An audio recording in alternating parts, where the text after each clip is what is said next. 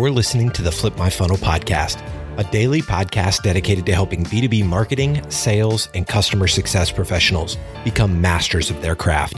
It's Monday, and in these episodes, you'll hear Sangram interview incredible practitioners, thought leaders, and entrepreneurs within our community. And like Sangram always says, without a community, you are simply a commodity. Here we go. Sangram here. I know it's been a couple of weeks since uh, we did uh, LinkedIn Live and in all the different places we are in, but we got some really fun thing today. I'm going to be joined by someone that I've been like watching. I literally watched like maybe an hour of uh, his Twitter videos, a two minute video. So fun, fun guy to follow. Uh, but Garrett Mehrguth, he's the co-founder and chief executive officer at Directive. And we're going to talk about something that I am very curious about how to advance SaaS search marketing with OKRs. Not just OKRs, not just marketing, but SaaS search marketing. Because I know a lot of people consider, like, well, I'm not sure if search is as relevant sometimes or it's too hard. I don't know how to measure it. Like, we're, we're really going to go in the trenches um, here with Garrett because he has done some phenomenal things. And then uh, we're gonna we're gonna get back to just doing Monday and Wednesday lives. So we will go back and we're gonna have another good friend of mine, Susan, who's a Torchlight, and they talk about this this this idea of how how the new marketplace has emerged for highly certified freelancers. So there's gonna be some really fun things to go. So um, there are folks joining in right now. Erica, good to see you. Kaleem, good to see you. Matt, fantastic to to have you all. So let's welcome Garrett with, as always, his favorite pump up music. How's that? It's perfect. It's perfect. I like, this. I like the beat, but I can just go on with that beat. Like you just keep going. That's awesome. So get you. So why that song? And you know what? What what made you think about that as a as your walk up music? Uh, it's just what I'm listening to literally right now. I've been such a hip hop head since like LimeWire and getting viruses on my computer. So the cool thing about like rap music in that community compared to other music communities is there's always new music. So yeah. if you're somebody who like likes new music, like country, like I like country too, ironically. So two polar opposites, but they only drop albums and it's like once every couple years.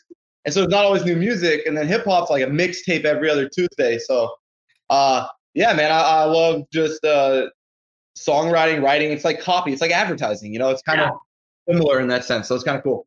Well, I mean, you know, I'll, I'll, tell you this. This is funny. I don't think many people have heard me say this before, but um, so I'm originally from India, and I came directly to University of Alabama, Tuscaloosa. Now, now that's it. The people say that's a culture shock. That's I think it's a culture culture shock because it's a completely it's it's it's its own country, if you will. And I fell in love with country music only yeah. because only because I could understand it. I couldn't understand hip hop at that time at all. So I got into country music. Like, you know, I would listen to all these country and people to laugh. Like, I could not see an Indian guy, you know, listening to a, a country music and, you know, and go to these things. So it's, it's just, just funny things. All right, folks, uh, we're going to get into a lot of things. So I'm just going to give a shout out to the folks that are joining in. Erica, good to see you. Uh, Matt, always awesome to have you, man. Uh, Michelle, she has been a, a, fantastic. She asked great questions. I'm looking for questions from her. Hannah, Lisa, so good to see you both. Uh, Nihal, so we're, we're just gonna go through like a whole bunch. And there you go, Michelle. You know, roll tide. So that is awesome. Randy, so good to see you. So, folks, I am excited to get into this because this is a topic that I don't know enough about, and I'll be very honest. So, Garrett, share a little bit. I don't want to. I don't want to like, oh, tell me from your childhood to everything, but share a little bit about what this is. What get into this topic a little bit more, so people get a get a taste of it, and then we're to drive into trenches because this is not something that I feel is as popular, but I think it has tremendous business outcomes for organizations. So I, it's one of those things. So talk about what what we're about to jump into and a little bit how you got there. Yeah. So search marketing has widely become and is generally tactics. And everyone in it talks about tactics. Hey, what do I do for my title tags? If I change it from this to that, what happens? What do I do? How many internal links should I have? What keywords should I target? It's all very tactical.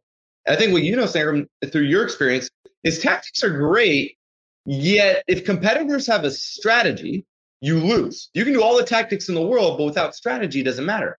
Hmm. And so, what quarterly thinking does is it helps you get out of the plateau. So, what I mean by that is, especially as an agency, so as an outsider, a lot of times you show up and there's always a big win. There's always something the client hasn't seen from your perspective. That's the value of an outside perspective, right? You, you right. come in, you fix it, you get results, and then every beautifully smart client in the world says, Oh my God, Garrett, that's amazing. What's next? And then you go, Oh, let me get a bunch more tactics, but I already did my big one. And so growth starts to slow down. Mm. The client starts wondering, Why am I paying these people every month? And the same thing, by the way, goes for in-house people. I think a lot of times in-house people, they come in, they're on fire, right? You start, you're the new marketing manager, the new CMO, you got this big vision, you got a big idea.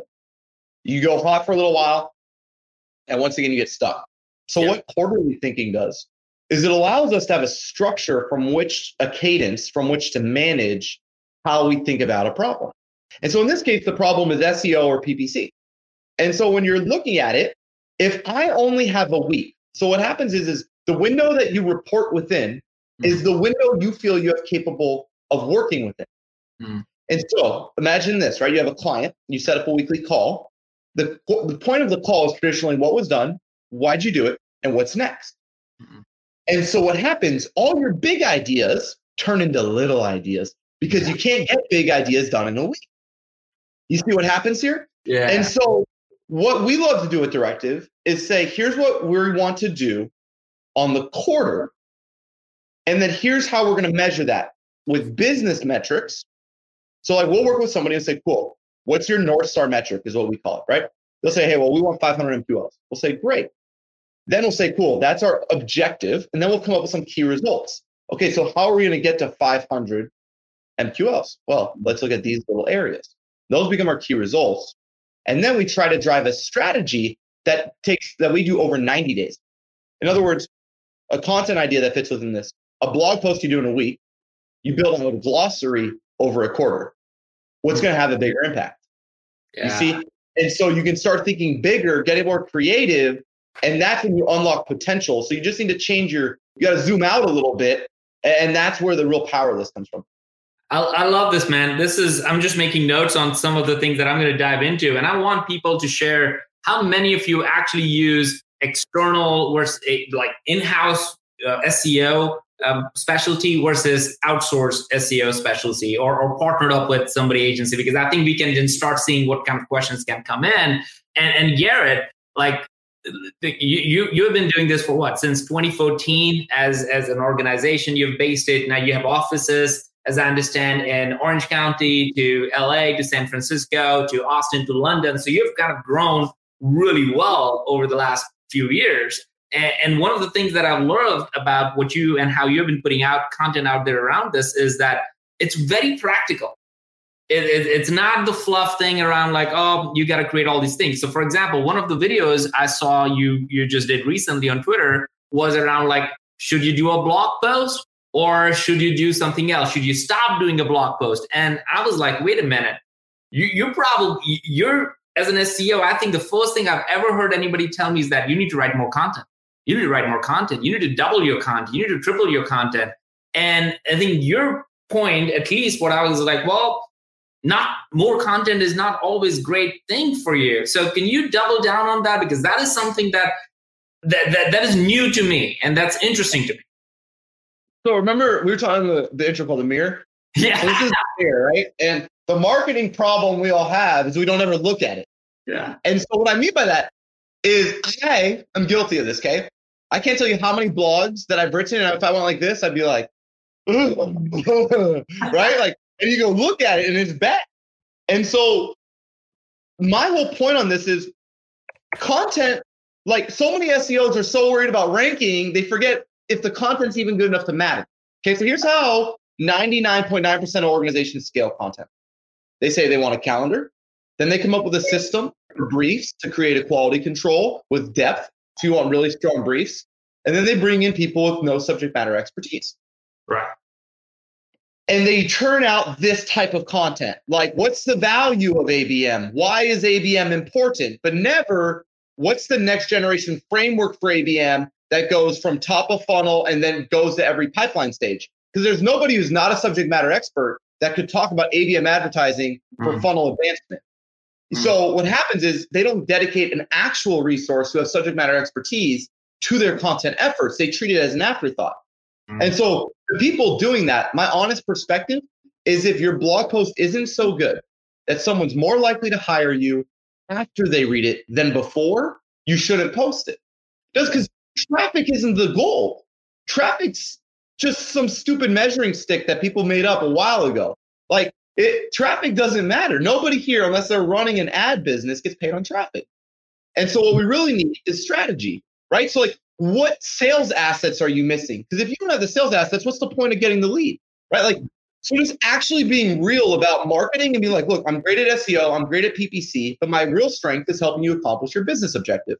I'll bring mm-hmm. certain perspectives in, but I'm not going to steer you away from what's going to drive the most results.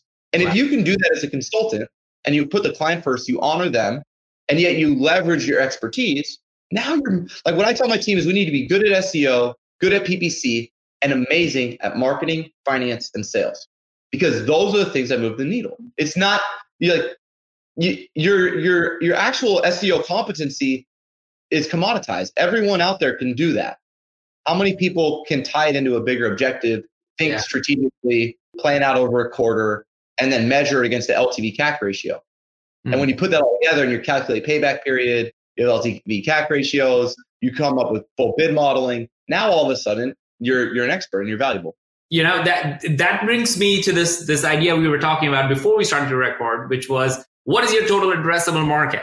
right and, and, you had like like this uh, so go back and do the whole thing again because I, I, I was just laughing out because i feel like i have made that mistake uh, when yeah. we started term it's like yeah so how many how many customers can we get or what's our total addressable market and my immediate thought was yeah it's uh, it's at least five billion dollars dollars worth of uh, you know, easy. And then, you know, at least 10,000, you know, customers. And guess what? Five years into it, we just hit thousand customers and we're like, all right, you know, it's, it's different, right? So it's the total addressable market question. Every time I've hired, uh, asked that, Garrett, I've never got a good answer from anybody who, as a customer, when say, what is your total addressable market? It will always be way. How do you think about it? Well, yeah. So here comes the mirror thing, right? So we're over here again. And what we have to do is we have to like start so much with common sense. So like someone will hire us, really, really amazing mid-market enterprise SaaS firm, right? Great product, massive marketing team. They have their own SEO person, they have their own PPC person. And, and everybody's different, right? But they want us to come in, they want to help us level up their thinking and their approach. And, and I'll say, well, how, and we'll look at the Google Analytics and they'll say, yeah, we've got 50,000 visitors. We want to get to 60,000. And I'll say, cool. Well, how many people are in your ideal customer persona. They're like, what do you mean? I said, well, who's your ICP? They'll go, well, and they get two things wrong with ICP. Number one, how many of them there are and who it actually is, universally. Okay. So every marketer I've ever worked with believes that the decision maker mm. is their ideal customer. And that could be not further from the truth. Their ideal customer is the person they work with. It's their point of mm-hmm. contact. That's their champion. Okay, so how many like so what happens is people think CMOs buy products. I'll tell you right now, CMOs don't buy Terminus. What CMOs do is they hear about Terminus and then they talk to someone in their organization, say, hey, go get me three quotes. I want one of them to be Terminus. Yeah. And then you all compete. So yeah. we don't need to market, we need to market to our users, the people who are actually uh, digitally. Every channel is different, but with digital, it's your champion. Okay. And so that person, we need to know how many there are. And we like to just come up with crazy numbers and we always want more. Mm. And so, so many marketers, especially in house, they get into an organization and they're hired because something's not working right. Mm. And so, someone says they want more, and then the marketer says yes. And that is the start of the problem. As in house or an agency, they don't push back. So, what you got to do, you got to go to LinkedIn Sales Navigator. Okay. And you got to ask some questions. So, if I said, Sangram, who's your ideal customer persona? Mm. Yeah, ours is typically mostly demand gen. Uh, demand generation manager is the one who actually goes, yep, so there's about 8,500 demand gen managers in the US. And then when you narrow it to over 50 plus employees, so you feel like they actually have enough seats or it could fit, there's about 3,000 right now. Right. So now I know that you have three to 3,500 demand gen managers in the US with over 50 employees in the SaaS space. And the beautiful thing about the demand gen title is in LinkedIn Sales Navigator, not everybody's listed under computer software. Like we mm-hmm. work with Betterment and they're listed under financial services. But demand gen is a title unique software. So it helps you kind of figure out how many companies are there. So right. now I've got 3,500 people. So I don't need 50,000 visitors. I need 3,500 of the right ones. And that's so your TAM. Like that's the market that that is what you like. I mean, I think just that math that you just went through right now. I, I mean, I want people to, to tell me like, are they going through that math right now? Just say yes or no or something because the, the that is the math that I don't think I went through in full transparency in the early days of starting my business. And a lot of the marketers right now, I'm like, oh, hey, Ted, Nishant, Remy, Michelle, I, I want Adam. Uh, I would love to hear from all of you saying that, hey, are you going through that math? And are you pushing back on the conversations that internally happen? Because I have not pushed back on that in my early days. Uh, now we have like sales team. I remember used to have thousand plus each rep. Each rep had over 500 to 1,000 accounts in their name. And you're like, well, wait a minute, that doesn't make any sense. So now they have over, they have no more than 100 accounts in their names. And that is allowing them to be more personalized, more specific. And, and that's like ABM at its core uh, matter. So that math tells a lot. Now, uh, let me just bring one of the questions that, uh, that um, Adam just asked is like, how, how should you evaluate if I'm a great, I'm great, if I'm great on SEO? Is it keywords, search ranking, organic search versus paid, organic, anything else? People, people, people, people. Everything's people, man. Everything in life is people. Because as an SEO, the, when you get to the highest level, you have no control.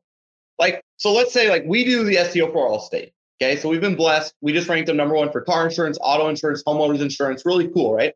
We've had them for about four years.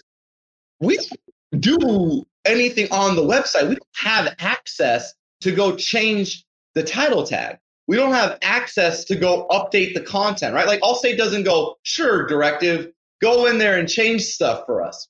Yeah. So everything comes into relationship building of saying, cool, well, here's the dev that I need because this dev is loaded on Jira. They've got 50 product requests that I know I'm going to get overridden on, but I just got to get this one thing live to hit my goals this quarter. Cool. I'm going to go kiss some ass. I'm going to take them out to lunch. I'm going to go build a relationship. Like there is nothing wrong humanly with being good to people so that you can get your ideas through. And so that part, then you've got the content person. The content person, well, they have their own opinions of what they want to write. And they frankly don't really like your keyword strategy. It doesn't resonate with their brand or their audience, they say. How are you going to get over that? Just do more keyword research? Everything comes back to people. And so if you can get really good at people and then really good at financial modeling, so that you can build the relationship and then prove the value of what you want to do. That's the key. There are a billion videos out there on keyword research, all these different things, and you can learn it. The thing you got to be reading and diving into and challenging yourself is around management, leadership, people, finance. If you ever want to make real money in marketing, your tactics are not what anyone's paying you for. It's your people skills, it's your management skills, it's your sales skills, it's your finance skills, it's everything but what you probably think it is if you're focused on SEO or PPC. Oh man, I can play that on repeat over here because the, uh, all right, here's here's another one. I, I know like Michelle is saying that we we suck with SEO. Well, I felt like we all suck with SEO, but you you had a video, if correct me if I'm wrong, you talked about the book that you haven't published and you said that, hey, I want to like search or SEO is about brand uh, or website as opposed to traffic or something like that. Could you could you double down on that? Yeah, yeah. So what's happened is I call it the Yelp and the Amazon effect.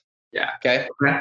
And these companies completely changed everything about marketing, especially purchase intent, which is the most important part. So initially, right, 1997, people hear about this internet and they say, "Cool, I want to get on the internet." And why did they want to get on the internet?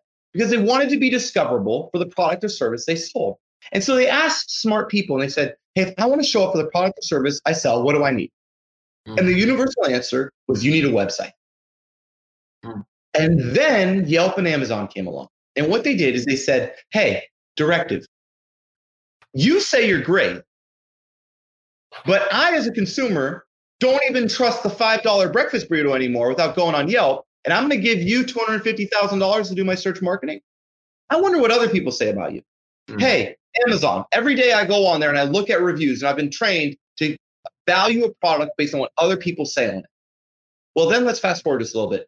Little organization called Gartner comes along and they say, huh, there's this Capterra site out there. There's this software site advice site out there. There's this GetApp site out there. What if we bought these and built it in our ecosystem? And so what we found, and this is what Google found, is when people have purchase intent, so they take the keyword ABM software and they modify it by top, best, or reviews. These are going to be your most expensive keywords on Google Ads because there's purchase intent. Individual websites no longer rank. So if you search top ERP software right now, if you search best day trading software, if you search top accounting software, you find QuickBooks. You don't find Xero. You find PC Mag, Finances Online, Business.org, GetApp, Software Advice, G2 Crowd, Capterra. And so if your idea is that you're going to build bottom of funnel product pages to rank for ABM software, you're not. And so SEO becomes a part of this other game that says, can I generate awareness? Mm. Right. So at the top, I need to show add value, right? And so this is where people are going away from, hey, download our asset to join our community, right? So we want to go deeper. We want to go from one way value creation to bi-directional value creation. Instead of me saying, here's what I can do for you, I want you to ask me and be able to say it back, right? So that's the top of funnel. The middle is prove it to me. So what if people who hired my your ABM platform, what have they accomplished at similar titles, similar industries to me? Perfect. And then lastly, what are other people saying about it? And if you can understand that whole thing and then get the fact that the awareness part now stops at the first. In other words, it used to be I had to send you ads to make you aware that something for ABM existed, and then you would go to my website. Now you search best ABM software and you go to evaluate. So evaluate has replaced awareness. And so if we don't have that positioning, we can't capture it. We're not discoverable. And so the game is now about positioning your brand to be discoverable, not your website fascinating. I mean, I'm I like I, I, have never ever heard that before, and you know, I'm, seeing Anisora just saying like, "Hey, top best in reviews and thank you." So wait a minute, are you saying to all organizations right now that stop wasting your time, money, energy to try to rank for your keywords to be on the top of the Google page one? I'm saying be aware of what you can and can't do. And people are acting as if if I got more links, if I made my content better, if I made my site speed faster, if I improved my design, I could rank for this. But the truth is, is there are actual bottom of funnel queries in software that your website will never rank for. After mm-hmm. working with over 300 plus SaaS companies doing this all day, every day for the last four years, I can tell you it's not if you're smart or if you're bad or if you're good or if you have bad content. It's none of that there are actual queries when you have purchase intent at the bottom of funnel where Google is saying we want third party, unbiased websites to show up because that's what users want. Users want peer review, other people's opinions, not what you say about yourself. And so it just depends. Every query is different, but the key is to get out of your tools and into your customer's shoes and start to experience their journey, start to search what they would search, start to humble yourself and say, okay, if I did look, and I, I call this a three tab test. Okay. Yeah. So if I did my research and I was going to look at three different products, I had three tabs open. Whose product would I perceive was the best from the website? And I call this perception is reality, right? People don't think, oh my God, your website's terrible. Your product must be better. Like that is not how anyone in the world thinks. So if you have three tabs open, which of those three tabs unbiasedly wins? And if you can't say you win yet, that's yeah. where you got to focus. Yeah, I mean, I love that, man. And I think for us, it what has been really interesting is you mentioned all of these websites. G2, for example, has been one of our greatest source of net new demand. Yep. Uh, we are ranked number one on many different categories and account-based execution, da, da, da. And and I always get pissed off is like, man, we create like we do flip my funnel podcast. We I put content every single day on our website, myself, the team, all that stuff, but we still don't rank number one on on Google, and it pisses me off. Like I'm like, yep. because my history is that that's how you measure success. What you're reorienting me is like that's not how you measure success. What you're saying, well, that's great for your brand and all all that stuff because you're doing long tail. Maybe you need to create more content that is more middle and down the funnel. So when they land on your website, they're not wondering what is ABM at that point, right? They are saying, Terminus is all one of the people that we're going to choose from. So better tell me what you're really good at very quickly so that I can make my decision. Don't waste their time with another top of the funnel information on the website. Am I getting that right? 100%. I think there is so much. Marketers have been tasked with more and not better. And it's the it's the biggest issue. And so what I mean by that is I'm guilty of this, right? I go to my team and I said, how do we get more MQLs? Yet, if you actually do the math, there's more leverage increasing MQL to SQL than visitor to MQL.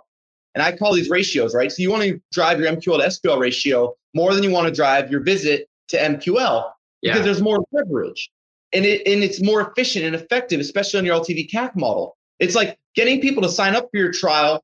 It, you don't like essentially cost per acquisition has is, has fixed in certain areas. Like you mm-hmm. cannot increase your conversion rate from your Google ads to 100%. And so you get stuck. You also can't lower your CPC because it's an auction. But what a lot of people don't do is they don't realize that if you do the math, there's actually more leverage getting your free trial to purchase rate up than there is trying to decrease your cost per acquisition. And so, in other words, activation has more leverage than acquisition. And as a search marketer, if you can be real about that, that makes you powerful because there's not one of my competitors that has the confidence to actually be real about what happens financially and in math around the business. They just want to help the clients get more and more, but that doesn't drive net new revenue the same as getting people further through.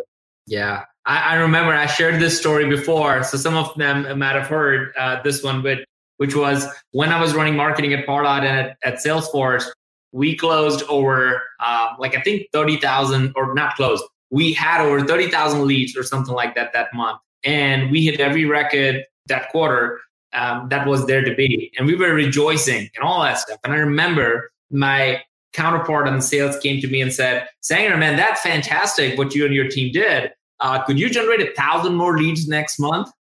And I just yep. sank in my seat. Yep. Like it was nobody's business. Like that day, I realized that I am no better than a coin operated lead machine. If yeah, I continue no, on this path. It's and, hard for us too right? Because we work with a lot of private equity backed or VC backed firms, and we'll hit every quarterly target. Like the team here is genuinely very, very effective at hitting a business goal, yeah. right? Like there's organizations I'm sure that are better at technical, better at link building, better at content. What we're good at is you say, we want X amount of business KPI, we hit it. That's yeah. what we're good at. Yeah. The hard part is, is you always need more. So you hit that in Q1, they want this in Q2. And sometimes the budget is less in Q2 than it was in Q1. Yeah. And so I think that's definitely the hard part in marketing right now, for sure. I hear you, man. All right, so let's get through some of the comments and questions that we're seeing. I love the fact that people are over here from LinkedIn and YouTube, and a lot of the folks are from uh, from the private community that uh, that you know peak community that that we have started to build. So, and uh, Nihal is saying that we're also spending money on Capterra. Like that is something that I'm seeing more than anything else right now.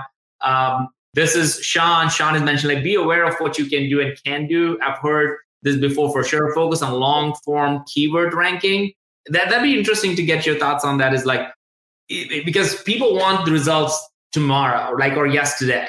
And we SEO is a long form, and every time the marketer changes, the agency changes, it almost feels like you're rebuilding from the very beginning and it never feels like you actually made any movement every time there's a in my entire experience of like 10 15 yeah. years as a marketer it's like okay you come in you bring in your own agency or a, a person who's good at that they say oh everything that the other person did is wrong.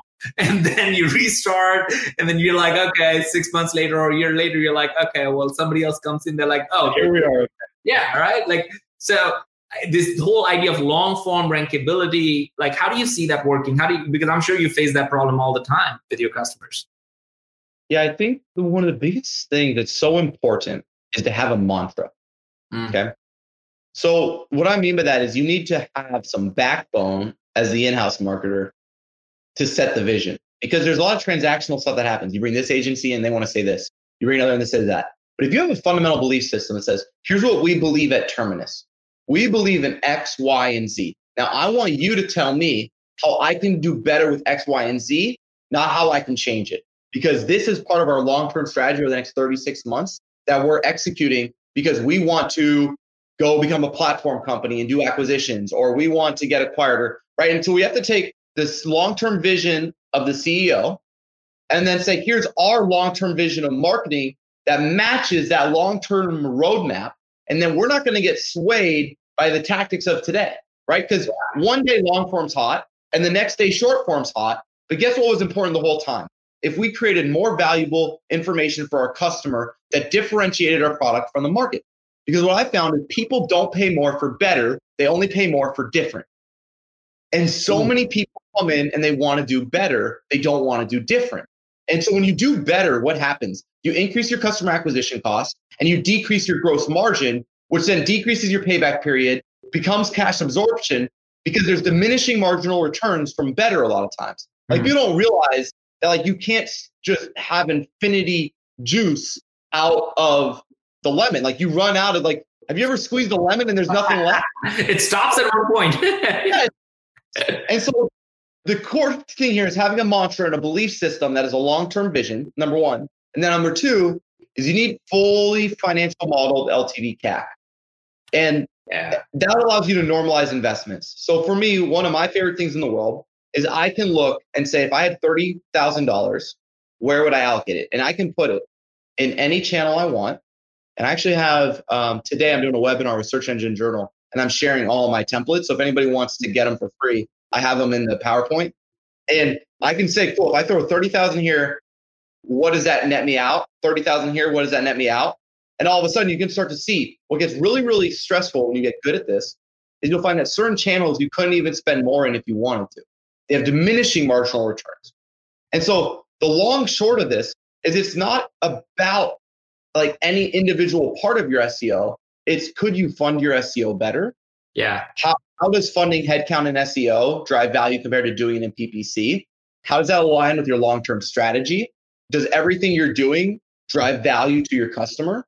And from that process, you'd be like, yeah, we want to do long form. Or no, we believe in short form. Because if you make it less about what you're trying to do and more about how it helps your customer and fits in your long term vision, it becomes less about tactics and more about strategy. And that's a really powerful place to be. it is so tactical in, in many places right now. Uh, folks definitely are loving and and so I'm talking about like perception reality. That is really really important to know that you got to set the right expectations. Uh, th- this is Nihal also again I'm making it up, but our deal size is very small I'm assuming and, and how can I tackle this situation. Yeah. You still have to get your deal size to the point where you can advertise. Okay? Yeah. So in my LTV CAC thing I have what I call a modeling section and that allows you to model out the unit cost. So what I call this is you have a lot of times people build a model that says, okay, how much does it cost to get 40 customers? But they never build it to how much does it cost to just get one? How much can we pay for one? And so what I like to do is I try to take my unit cost and say, what can I pay to get an LTV CAC of three on one customer? Yeah. And you have to then, it funnels, right? So then it goes to cost per MQL. And then all you have to do is run an experiment and you can work with a Google rep or even a Facebook rep on your own and say, hey, what's the lowest I could realistically get my CPC here? What's the highest I could realistically get my conversion right here?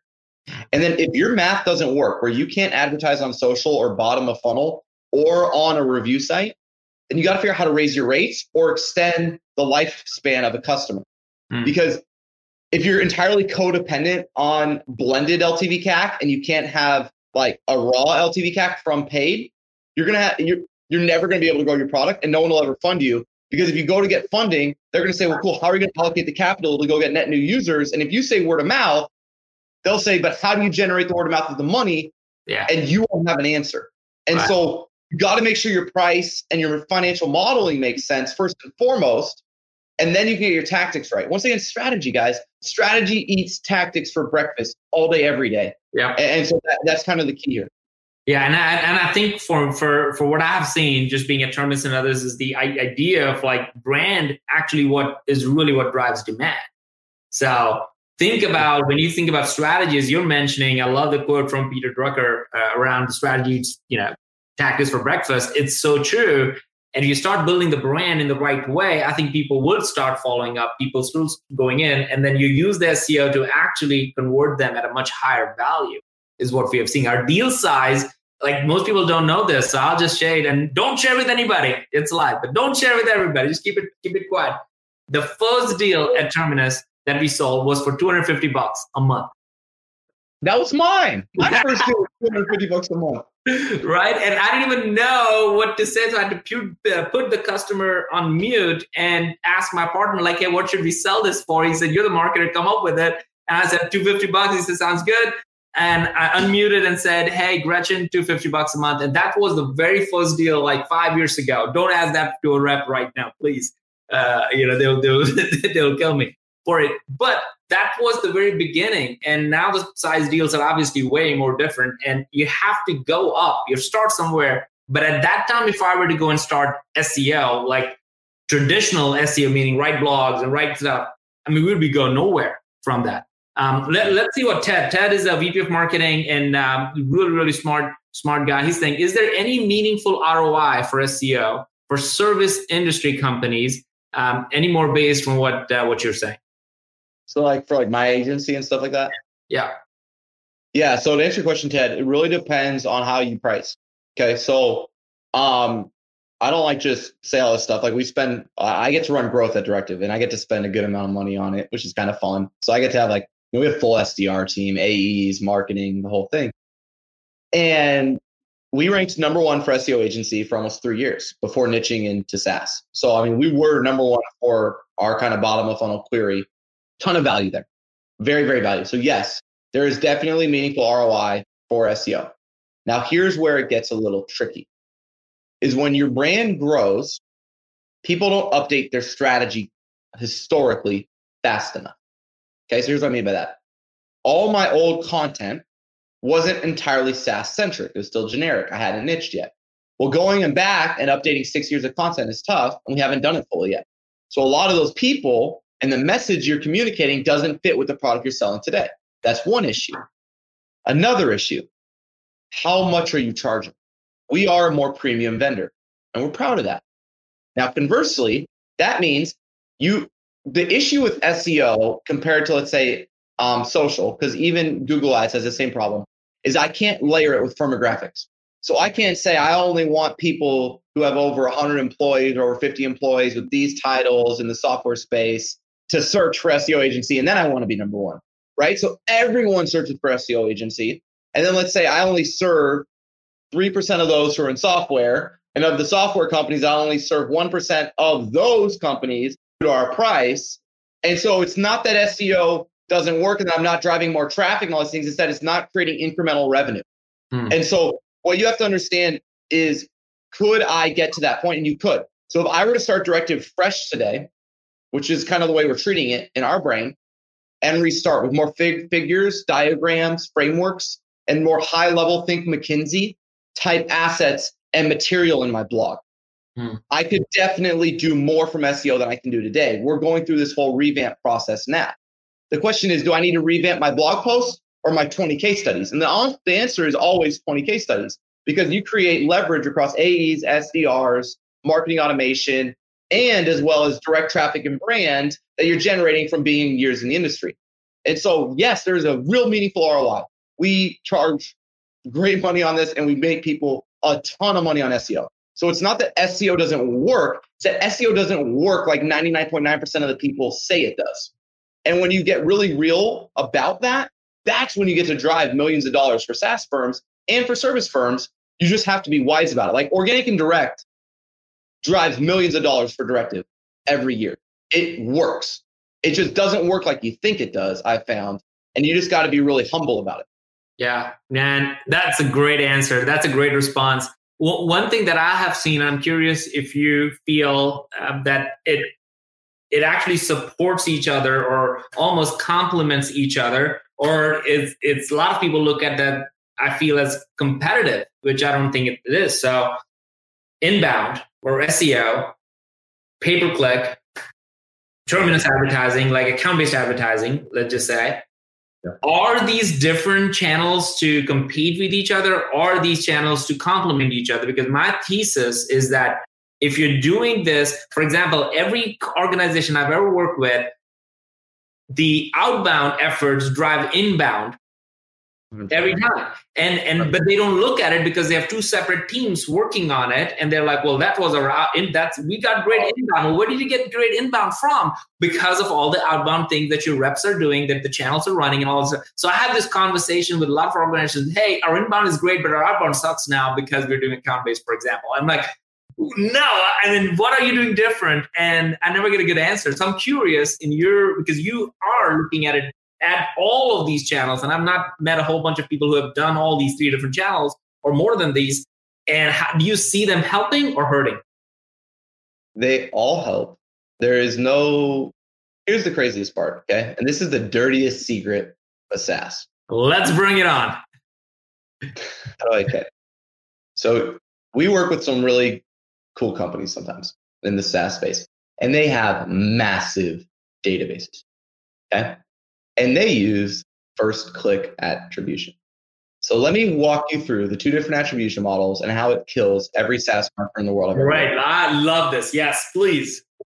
So if you're running growth and you're the chief revenue officer for a Vista backed company, I'm not going to say any names, but and we've when we work with these people all the time and they bring them in and they go into ZoomInfo and they do some basic math. They say, cool, I could generate leads for the seven deadly sins of X. Every SaaS company has one of these at $17 a lead from uh, Newsfeed. Hmm. Or I could, and it has no purchase intent, right? Because if you ever have called one of those people 20 minutes after they download, nobody's read that thing. There's no purchase intent. Yeah, no idea. What are you even talking about? They get annoyed. Yeah. Right. So the chief revenue officer says, or I could buy 100,000 credits on ZoomInfo at 33 cents a credit at scale, or only 10,000 credits at a dollar a credit. So I could have got that same lead with same purchase instead for a dollar instead of $17. Cool. Mm-hmm. I'm gonna take a dollar. So what do they do? They they map out their accounts and then they enrich their accounts. Then they bi-directionally sync that from Salesforce into Marketo, HubSpot, Pardot, etc. Okay. So now think about what's just occurred. You have put the entire database into your marketing CRM. Yep. And then attributed it to outbound. And then SEO comes along, and theoretically, many CMOs are then tasked with generating net new leads from channels, even though they're fully enriched. Yeah. And so if you report on first click, you cannot overwrite. So remember, I downloaded that. Now the CMO of Oracle is already in the database. Yeah. Then I do my SEO. The CMO of Oracle, Oracle reads the why is X more important than Y, yeah. downloads the asset, from organic, yeah. but then marketing gets no credit because they already existed. Oh, I love this. Yeah. This part is killing. Me. Now, simultaneously, you've got the opposite side where people only do last click. Hmm. And so on last click, people have done all this amazing marketing. They're running account based advertising. They're doing sales development. And the SDR has been ca- calling this poor bastard for like 30 months, twice a week, forever. And then they finally search the brand name, click on an ad, and yeah. PPC gets credit. Yeah. And this is universal right now. Happens in every company. Every company. Every company is doing this one bad or that one bad. And all we need to do is move to U or W bit or position based attribution where we can start to actually look at it honestly and start to give people a little bit of credit. But until we do that, you're underreporting your numbers as organic because everybody's already in your database and you're always underreporting, or you're always overreporting and then nobody trusts your numbers. So yeah. until we fix that, that's the biggest actual issue today in marketing is attribution modeling. That dude, I love that. Love that. Folks, like that part, attribution oriented stuff where people are so much into like who gets credit. If you, I think, I don't know who said this, like, but if you're okay not taking the credit, you can actually have great outcomes. That is so true. Uh, and, and, marketing, I think we all know our job is to drive business either incrementally or exponentially. That's how, that's how we get paid. If you don't do that and if the sales numbers drops, you are going to get fired anyway. So drop that, drop trying to get credit for everything, try to build these things up. So all right, we whoa, this is fantastic. So I'm gonna I'm gonna. There were so many other things we wanted to get into, but we totally got into the the nitty gritty and and trenches of it. So it's really cool. Uh, people are loving it. By the way, you got fun. And folks, follow Garrett either on both on LinkedIn, uh, but especially on Twitter because I literally spend, as I said, like hour watching his two minute videos, and they're they're gold. They're really good. They're good. Awesome. So Anusua, thank you so much. Ted uh, just said man, makes sense for what you what you shared as well. So is Nihal. Um, Lisa, brand does mind, baby. My favorite mantra. I know, me too. Um, talking about like first click attribution versus uh, leads, map account. I think this is this is real issues, and so I want to really dig deeper in and so I like hopefully in our, our in our private community because I think this is where a lot of marketers are having trouble, and yet like you can you can just see comments they're floating. And so when you get a chance, just go in and just I'll send you a link so you can comment back uh, later on. Get so here are the the three big takeaways, or maybe two, because I'm going to write all these things, but I want people to remember, and then I want you to finish off with the challenge to every marketer listening to this and thinking about search marketing. All right. So, number one, I love when you said that marketers are tasked with more, not better. And I think everybody needs to go back and look at like, do have more to do list or they're doing better and have the backbone, as you said, to to really prioritize. You're not talking about anything more magical here other than saying you got to prioritize what you're going to work on if you want to get it better something that I will tell my 10 year old son, something that I will get told every day from our customers. It's something for you got to do for your job. So more is not important and, and what you need to focus on is better. But what you also said that you get paid for being different. And I think you get paid or, or I think you get noticed when you're different. So there is a lot what, what marketing needs to do as opposed to overthinking around a lot of other things that you do, like one ebook or three blog posts and all that kind of stuff. Then you also mentioned that, hey, look, you, you mentioned around activation as something marketers need to really think more about as opposed to acquisition. That's a big takeaway if you're thinking through this is that what are you, how are you activating your sales team is how you actually close more deals, not how many leads you acquire. I've done that, I've played that game. The more leads you acquire doesn't necessarily mean more revenue you get. But if I, the more activation I do on the sales side, I've totally seen correlation of how many how much more revenue we get. So I think that's a big big one. And then you talked about this a lot, and I think I would love to see the slide deck if you could share. I'll share that in the private group uh, later on uh, around the financial model of LTV to CAC and how all that work. Because I don't think that's in the vocabulary of most marketers. Most marketers are probably just looking at number of downloads, number of visits to the website, and, and conversion ratio at the most. Uh, they're not going all the way to the LTV CAC in order to have that intelligent conversation with their CEO and CFO saying that here's why we should stop doing this and here's why we should start doing that. So if you're cool with that, I'll love to share that deck later on in the in, in my in my group. So there are a lot more. I'm I'm gonna I'm gonna draft this up and share that later. But Garrett, what is the one takeaway or one of the big big challenge you want to share with everybody listening to this right now? Yeah, so like I'm trying to go through a challenge right now. You know, I I never had the blessing of working at like Salesforce or Part. Like I I came straight out of school. I did like my degree in three years. I did my master's in a year, and I just started a consulting firm. And I taught myself everything, and brought on a co-founder who was my best friend since high school. But I think my my big challenge is I have a little mantra called learn, engage, create. Okay. And the mantra believes, and my honest belief is that if I can learn something new every day and engage with it, this is really important. Not just do something, not but like engage with it, like truly implement it into my life. I can create more value for myself and for my customers. Mm-hmm. And so learn, engage, create. And so what I love for everybody to do is take a book, go find a book, go ask people, go find a book for whatever that big thing that your challenge is today. I would encourage you to pull your head out of your butt Stop trying to solve it yourself and go get a book on the subject and read the whole book. Don't stop. Read the whole book and then go back to your largest challenge at hand. And I promise you'll have answers. I mean, I just got, I read both these books yesterday, well, and the day before. It's like 250 pages. And now I know how to solve my problem. Before that, I didn't have enough information. I never done it before. Right. And so my challenge to you is learn, engage, create. Whatever you're stuck on, stop trying to solve it yourself, humble yourself, back away, read as much as you can on the subject, come back, and you will definitely be able to solve it, guaranteed. I love this, man. You talked about books. So this week in the group that I just talked about, the the Peak community, everybody's yep. reading this book, uh, Brand Intervention, because it was like I don't know if you've read it from David Brier. It's, it's really really good. Um, and it's actually you can you can do it in so much because the font size is that big. It's ridiculous, but it has stories and examples around it. So he did a really good job of how he and how he think about brand. And what we're doing is in the group, we're actually bringing him to do a private session with everybody in the in the community saying that hey let's read the book together and let's get the author of the book. And now let's just ask because he's going to show some behind the scenes the things that he hasn't in the book. He's like here are the new things that i'm working on and how brand works. But your thought around read on a topic there's enough written on almost every topic in the world that you can find and then try and engage on it and create something out of it. I love that brother. That's really really good garrett thank you so much how can people reach out to you yeah, I mean, if you're a SaaS marketer or an enterprise organization, you want uh, some help on SEO or PPC, love to take a look, see if we're a fit.